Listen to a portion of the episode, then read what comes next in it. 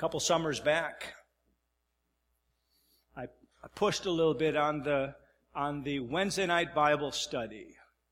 I forget how we got to the topic, but we decided, and we almost spent an entire summer on the topic of what does it mean to have salvation? What does it mean to be in this place where we are saved, or what I like to say, where we're safe? We're safe before the presence of a holy, mighty, and righteous God. What does it mean that we are safe in His presence? And we began that discussion, that many weeks discussion, we began by simply answering that question before we opened up our Bibles. We began by answering that question to the best of our ability, and collectively, we said, okay, let's pin that down. What does that mean when we speak of salvation? And collectively, we reached the conclusion that said, all my sins are washed away.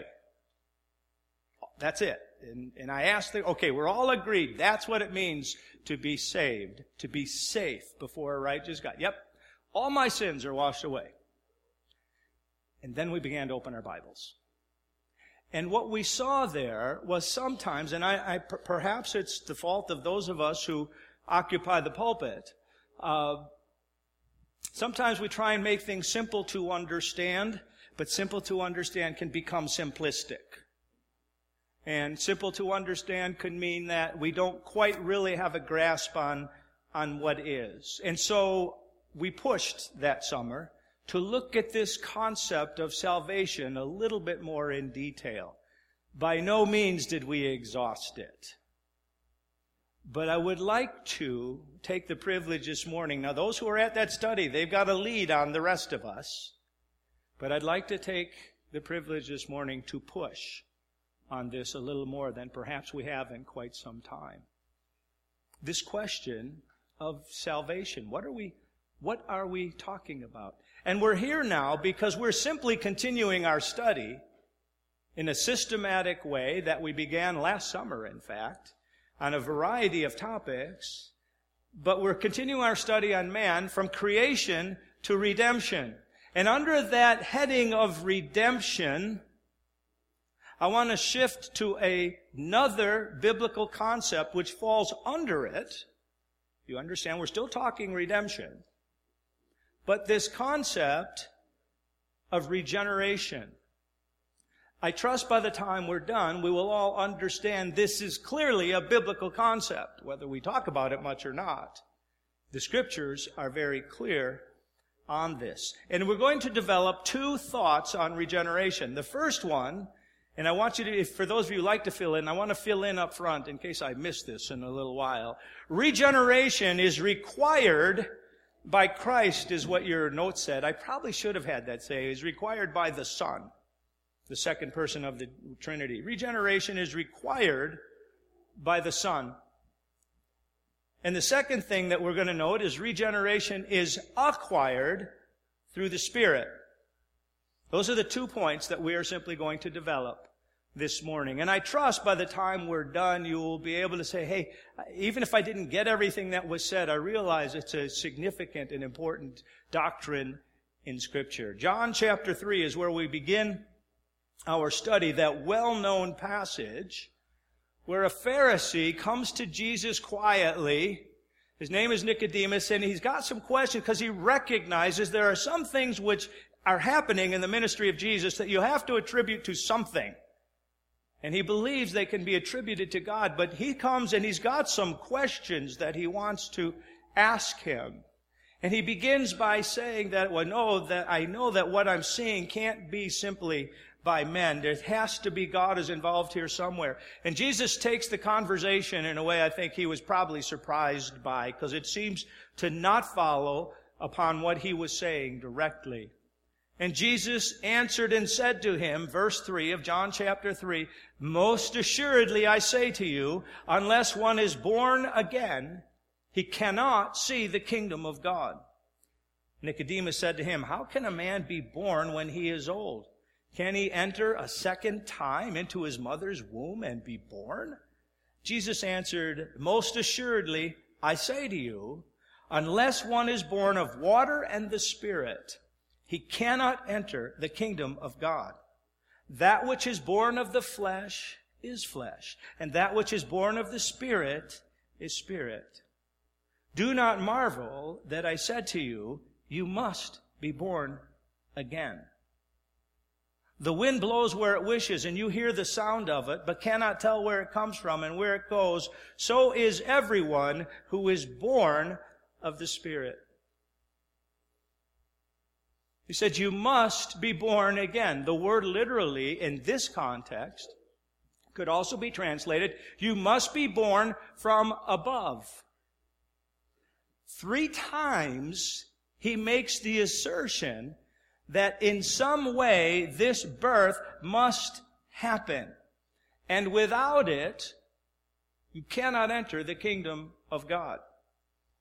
That's why I say regeneration is required by the Son. He makes it clear in what he's saying to Nicodemus. This concept of regeneration, this concept of being born again, born from above, must happen. And without it, there's no celebration of a homegoing like we were able to celebrate with all confidence with Gertie.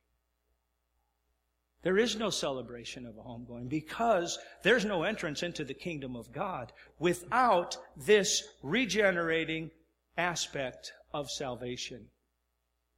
Cannot happen. You must be born again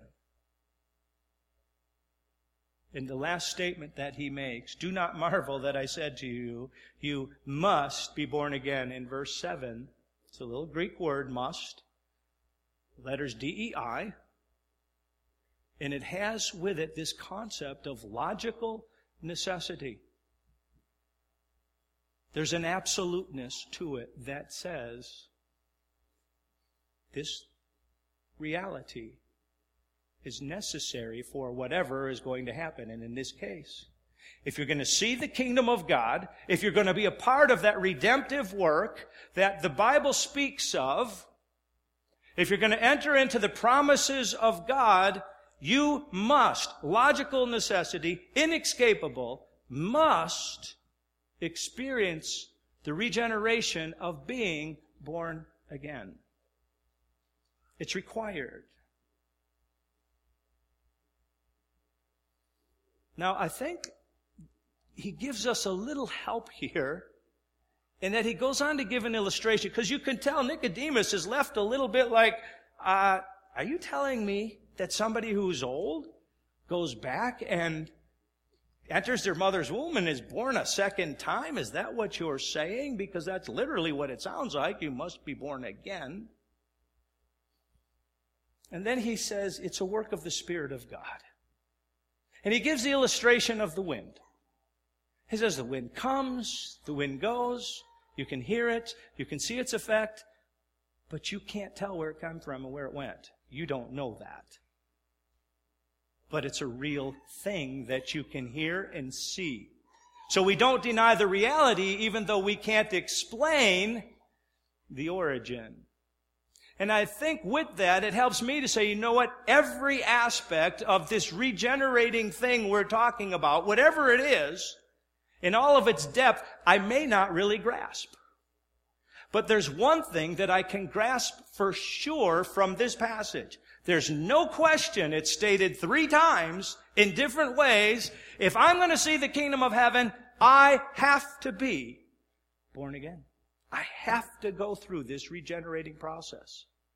There's no escaping that. It's simple, it's straightforward.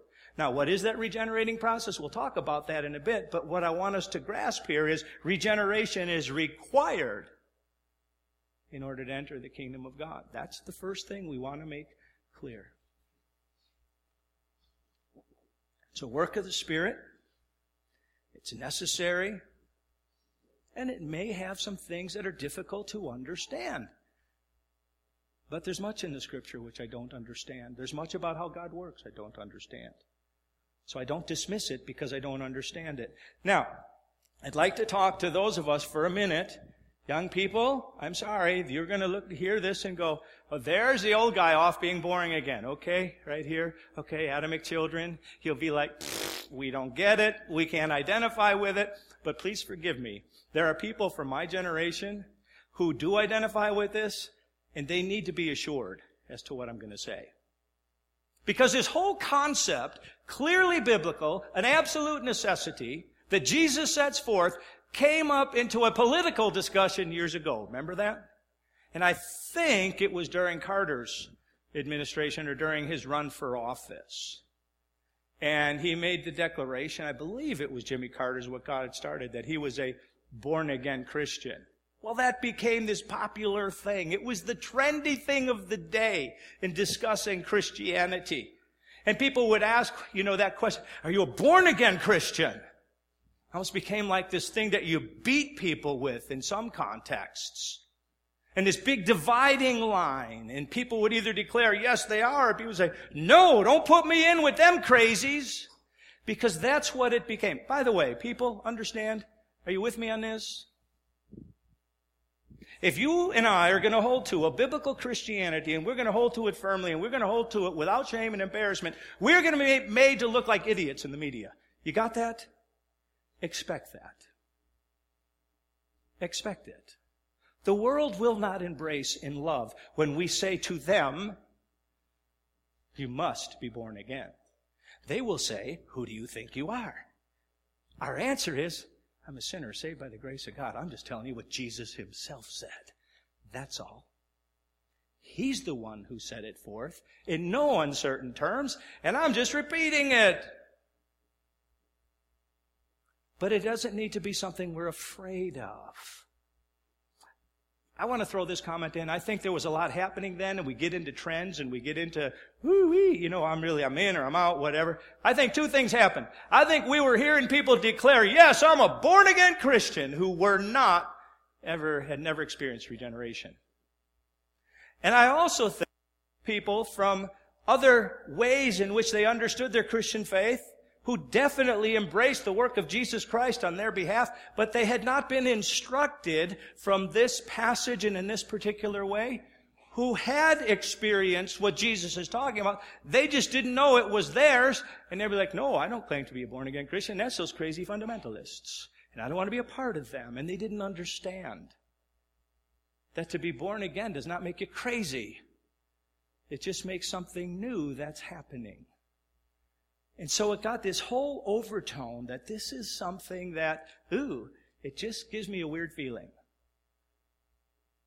And I'd like to dismiss that now, and I'd like us to hear the words of Jesus as he says, You must be born again. And understand that he said this is required in order to enter the kingdom of God and put aside the political discussions and put aside the media and put aside those who, who will make it look foolish. Put it all aside and consider your own need. That Jesus has said cannot enter the kingdom of God unless we are born from above, unless we are born again. That which is born of the flesh is flesh, and that which is born of the Spirit is spirit. He is talking about something that God in His Holy Spirit does that is effective in our lives. And there's this contrast between having been born of the flesh, the natural man, and what we're like, and this contrast to that which is born of the Spirit, it's something new brought in. It's something new that happens. Regeneration is required by the Son. Scripture clearly teaches that. Regeneration is acquired through the Spirit. Remember, Jesus said, That which is flesh is flesh, that which is spirit is spirit. Turn with me, if you will, to Titus chapter 3. Titus chapter 3. Now, for those of you upon whom I'm pushing and you're going, I'm really uncomfortable with what you're saying, and later you want to look at this, let me give you a little memory device. You go, how do I come back to those? How do I find those two main texts again? If you can just remember John and Titus, we're starting each passage in 3 3. So we're going to pick it up here in Titus 3.3. We were in John, John 3.3. Sometimes a little memory device. I hope the rest of your lives, everyone here will always remember. Talking about regeneration. John 3.3, Titus 3.3, I got it. And then you can go back and you can reflect on these for years to come. And I mean that seriously. Mark this down in your little mental notebook. Titus chapter 3, verse 3. Now, I'm picking it up just a little bit early for intent, uh, a very real intention. 3 3 For we ourselves were also once foolish, disobedient, deceived, serving various lusts and pleasures, living in malice and envy, uh, malice and envy, hateful and hating one another. That which is flesh is flesh. So that's who we were. That's what we're like in our natural man. Remember how we described in this whole study about man from creation to redemption? Remember how he's made in God's image? Got that?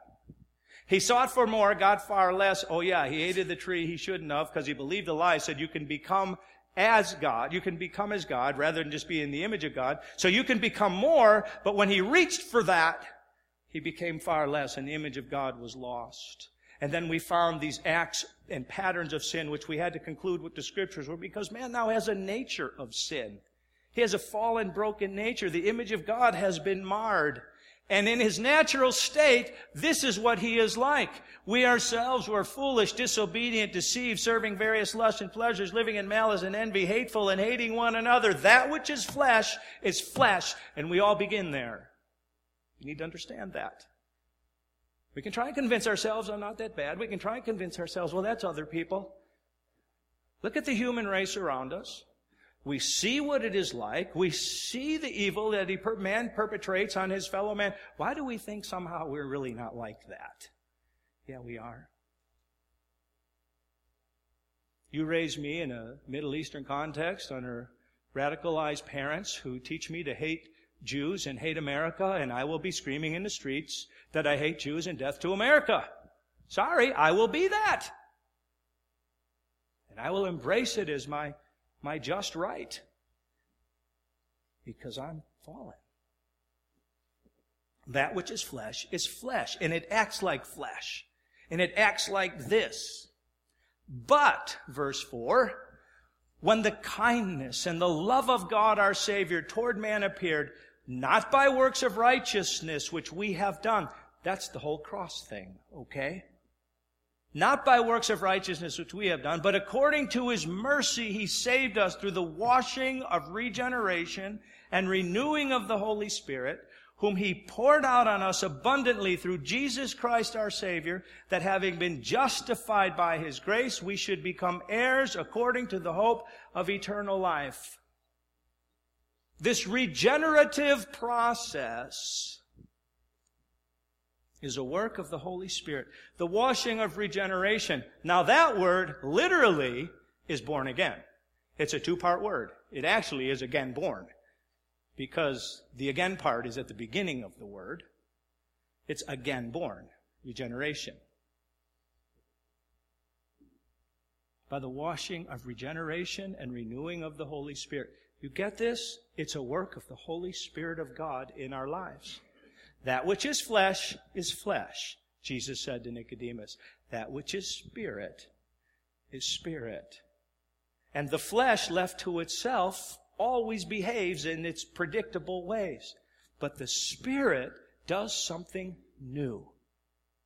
It's a, it's a washing. It's a regeneration. It's a renewing. It's a transformation that the Holy Spirit brings into our life when we enter into this new dynamic of a relationship by faith.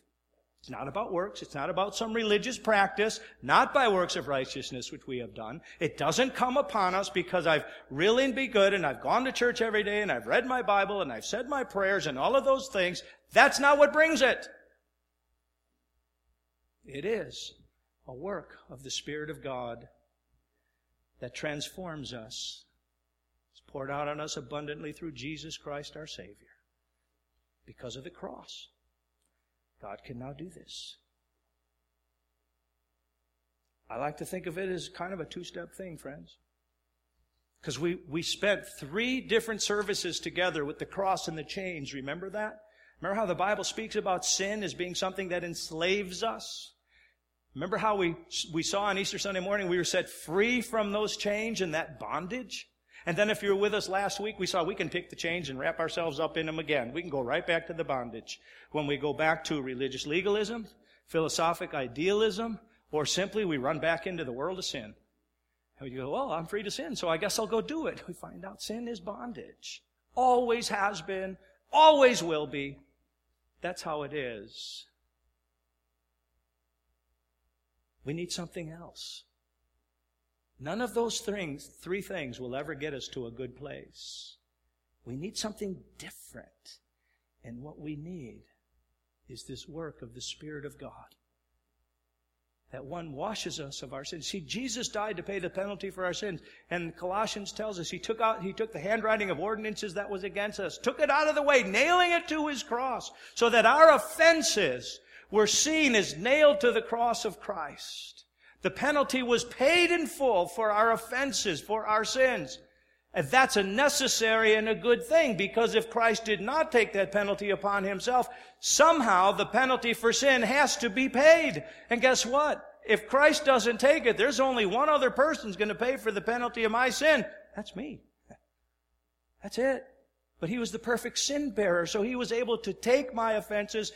God saw them as nailed to the cross. God is able to, in his righteous system, to take Christ's righteousness put it to my account. I'm cleansed. And as the Bible study people said, all my sins are washed away. And that's true.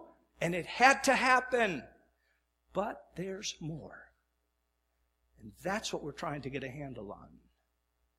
Because something new must take place. A regenerating work has to occur. I want to just throw out to you and we're not going to take time. I hope you can quickly pick up as I move through these.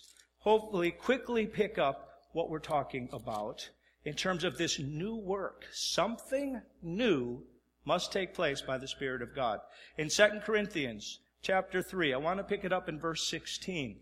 Paul is describing a historical context in which Moses, when he came down from the mountain, had a veil over his face because it veiled the glory of God. And without going into the type and the antitype, just so you're aware. Nevertheless, when one turns to the Lord, the veil is taken away. Now the Lord is the Spirit, and where the Spirit of the Lord is, there is liberty. Isn't that a great statement? Isn't that a great truth? Where the Spirit of the Lord is, there is liberty. But we all, with unveiled face, beholding as in a mirror the glory of the Lord, are being transformed into the same image from glory to glory, just as by the Spirit of the Lord. The Spirit of the Lord is transforming us as we look to Christ, transforming us into His image. There's a new work that is happening by the Spirit. 2 Corinthians 5 17. Therefore, if any man be in Christ, he is a new creation. Old things are passed away. Behold, all things are become new. Galatians chapter 6. Galatians chapter 6. Pick up on this. Paul is dealing with those in verse 13. You catch the end of his discussion about those who, we saw this with religious legalism, those who would want to get us to, to become circumcised, to follow the law so that uh, we then can become right with God as they would think. That would be our entrance into the kingdom. He says that's not what they're after. They want you to follow them. Then they can glory in you. And I got this big of a following. Attendance was this much today. They don't care about you. They don't even understand truth. Is it battle over the question of do believers get circumcised or not? Verse 13, for not even those who are circumcised keep the law, but they desire to have you circumcised that they may boast in your flesh. Get the context? That which is flesh is flesh. But God forbid that I should boast except in the cross of our Lord Jesus Christ, by whom the world has been crucified to me, and I to the world. For in Christ Jesus, neither circumcision nor uncircumcision avails anything. Got that? With our little religious distinctions and arguments and petty things that we get caught up over. He says this was a big one. For in Christ Jesus, neither circumcision nor uncircumcision avails anything but a new creation. In Christ Jesus, the Spirit of God is creating us anew. That, he says, what matters. And these religious practices that we make such a big deal of, he says, they don't add up to a whole lot. Consider Colossians chapter 3. Colossians chapter 3. I want to pick that up in verse 6. Colossians chapter 3. Because of these things, he's just listed a whole bunch of stuff. Because of these things, the wrath of God is coming upon the sons of disobedience, in which you yourselves once walked when you lived in them. But now you yourselves are to put off all these anger, wrath, malice, blasphemy, filthy language out of your mouth. Do not lie to one another, since you have put off the old man with his deeds. That which is flesh is flesh. That's what the old man is always like. That's what we are like in our natural fallen state when we sought for more, got far less, and lost the image of God and you have put on the new man who's renewed in knowledge according to the image of him who created him. Do you get that? We're being renewed into the image that was lost at the fall. Where there is neither, notice just clears the, he clears the deck where there's neither Greek nor Jew, circumcision nor uncircumcision, barbarian, Scythian, slave nor free, but Christ is all and in all. And all of these other distinctions that we make at the human level, he says, they mean nothing. The only thing that matters is that the Spirit of God, working through our salvation, is renewing us into the image of Jesus Christ. That's what has to happen. And everything else is flesh. Second Peter chapter 1. Second Peter chapter 1. I want to pick it up in verse 2. Paul, or, or Peter writes this Grace and peace be multiplied to you in the knowledge of God and of Jesus our Lord, as his divine power has given to us all things that pertain to life and godliness through the knowledge of him who called us by glory and virtue, by which have been given to us exceedingly great and precious promises, that through these you may be partakers of the divine nature, having escaped the corruption that is in the world through lust. That corruption that is in the world through lust, that which is flesh is flesh. But we have escaped that by becoming partakers of the divine nature. How? Through the power that is at work. Where's that power coming from? This Holy Spirit's regenerating work. That which of flesh is flesh, that which of the Spirit is spirit, and He's remaking us into that image that was lost. And one of my favorite verses in all of Scripture, which is why you've heard it many, many times. At the end of this whole discussion, chapters 6, 7, and 8 in the book of Romans, where Paul asked that question, shall we continue in sin that grace may abound? God forbid. He says, no, we're not, we haven't been saved in order to continue in sin like somehow that's a good thing. We've been saved out of sin. But then as he goes on, he said, but it's, it's sometimes it's a struggle to learn how to walk in this new life. And when we are learning how to walk in this new life, we also find it brings us right into a world of suffering. It doesn't solve everything. And we can expect to suffer because this world is filled with suffering and the whole world has been subjected to the sin that our, that our first parents uh, entered into. And he goes on to give this. We know that all things work together for good to them that love God are called according to his purpose. We know that we use it all the time when we're in a difficult place. But then he says this most redeeming statement in verse 29. For whom he foreknew, he also predestined to be conformed to the image of his son that he might be the firstborn among many brethren. God, by the power of the Holy Spirit, is making us back into that which was lost at the fall. And we now will bear the image of Jesus Christ. That image long gone for centuries.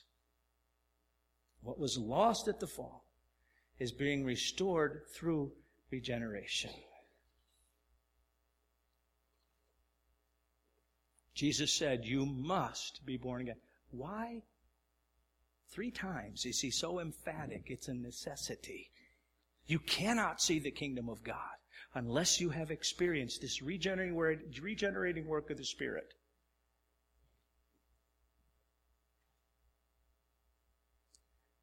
Well, let me see if I can get a little bit of a picture. I was really excited, and you've seen, the, seen a note in your bulletin.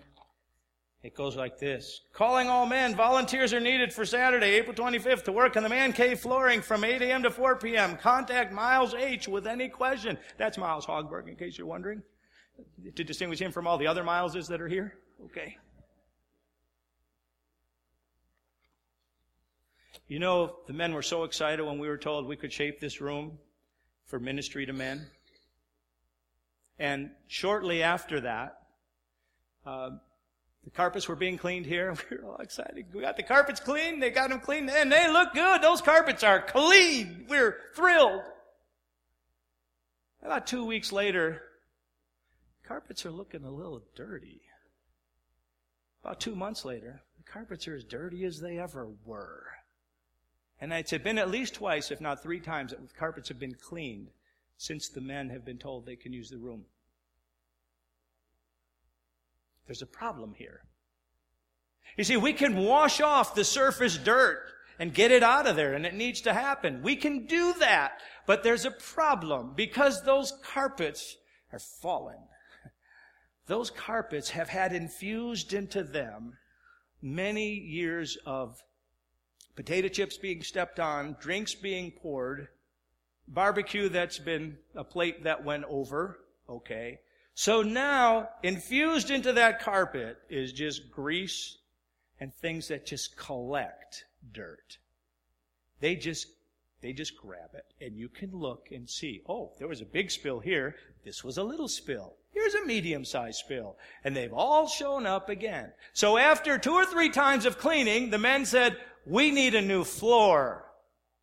Because simply cleaning off the surface dirt doesn't do it. The nature of this carpet is to attract garbage to it. Do you see where I'm going? Jesus Christ died to wash us from the penalty of sin. And it was absolutely necessary because if he does not die and, and, and, pay the penalty for our sin, if he does not die and do that, we pay the penalty. We are eternally lost. So the penalty for our sin must be cleansed and washed away. John says when we confess our sins, he's faithful and just to forgive us our sins and cleanse us from all unrighteousness. We need that cleansing of the guilt and the effect and the power of that sin. We need it. But there's something more because that which is flesh is flesh. And the problem is our very nature is like the carpets that have been infused with the grease and the sugar and the syrup and everything that draws the dirt to them. Because we could then perhaps, you know, at the very last breath of our life, confess every last sin that we ever had. And so we enter into God's presence. We go, I made it. I have no unconfessed sin. I'm free. I'm washed. Wonderful. About two weeks later, the dirt starts showing up again. Because all we've done is usher that which by nature draws the dirt to it. And it won't take long at all before heaven is every bit as corrupted as earth has been because the problem is our nature. That which is flesh is flesh and it does the works of the flesh. And that's why Jesus said, we must be born again. The Spirit of God must do something in us to transform us,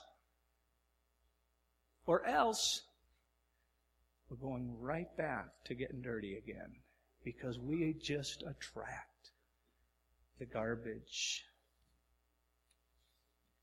Regeneration, it's required by the Son, it's acquired through the Spirit as the Spirit of God works in us. Can I be very clear? I have to cut a bunch of stuff off here because the clock says, shut up, Garrett. Without a regenerating work of God's Spirit, we do not have salvation. Whatever your definition of salvation is, whatever your definition of redemption is, however you view being, you know, you stand up, claim, I'm saved. Okay. I don't care where you're coming from. However it is, Jesus says, if you do not have the regenerating work of God that has been, that has really happened in your life, you will not see the kingdom of God because your very nature alienates you from God. Sin, death, and enslavement will remain the norm for our lives. I'm going to stop there. But I want to I want to just I just want to say first of all to those of us who have known Jesus in a personal way and we have received him as our savior, the spirit of God is doing this work. This is part and parcel to your having come into a saving relationship with Jesus Christ. What becomes the dynamic for us is learn to walk in this place where the Spirit of God is saying, man, I'm transforming you into Christ's image. And we go, that's where I want to live. I want to live in submission to the Spirit's work transforming me into Christ's image. Because I know three things over here kill me. Number one, religious legalism can get me nowhere. Number two, political idealism or, or, philosophical idealism can get me nowhere. Number three, walking in sin, that's death every time. None of those can do me any good. I need something new. What's the new thing? Over here, the Spirit of God is teaching me to be conformed into Christ's image, and the Spirit of God is transforming me. This is where I want to live. So that what I am living now is not just in my own strength, going, oh, I'm going to try really hard. It is no. The Spirit of God is changing me so that to live lovingly and kindly and graciously and to forgive and to let the let the bitterness go. Let all that, that other stuff go. Let the anger. Let it all go. Is because Christ is transforming me by His Spirit to be like Him. That's where I want to live. That's the regeneration. I know it challenges us, friends. Give yourself a little freedom. Jesus said you don't understand the wind either. So this may take some time to think on, but it's a reality we can't ignore. So for those of us who know Christ, let's seek to live in that place and ask God to reveal that to us. For those of us who've never come to that personal place where we have met Christ, it's pretty obvious what he said. We need a regenerating work of God. Nobody will get to heaven without it. That regenerating work begins when we call upon Jesus Christ, what he did for us on the cross, and when we confess Him, the Holy Spirit will come into our lives and then begin this transformation so that both the, the penalty of our sins has been paid and now our very nature is going to be transformed. We get a new identity, and that new identity is what we'll take into heaven. So, friends, be wonderful if today nobody left this place without the assurance that, yes, I've called upon Jesus Christ because of my own need. He will respond to the prayer of faith that says, Jesus, I, I have a need. I'm a broken sinner, and you're the only solution that God has given. I call upon you. He will not turn that prayer away. Wonderful for us all to leave with that assurance. Father, thank you. Thank you for the joy of being renewed by your Spirit, Lord. Give us the freedom and the wonder to walk in that renewal and to let the Holy Spirit of God so minister to us and speak to us and transform us and allow us to shed these things of the flesh because that which is flesh really is flesh, Lord, and we see it every day in ourselves. But we ask you to change it and to transform it, that we might bear the image of Christ more fully. And Father, if there's anyone here struggling with that eternal decision about their need for the Savior, for this process to begin, I pray today will be the day they say, Yes, Lord Jesus, I confess you now as my Savior. We ask your Holy Spirit to do that great redeeming and regenerating work, Father, in Jesus' name.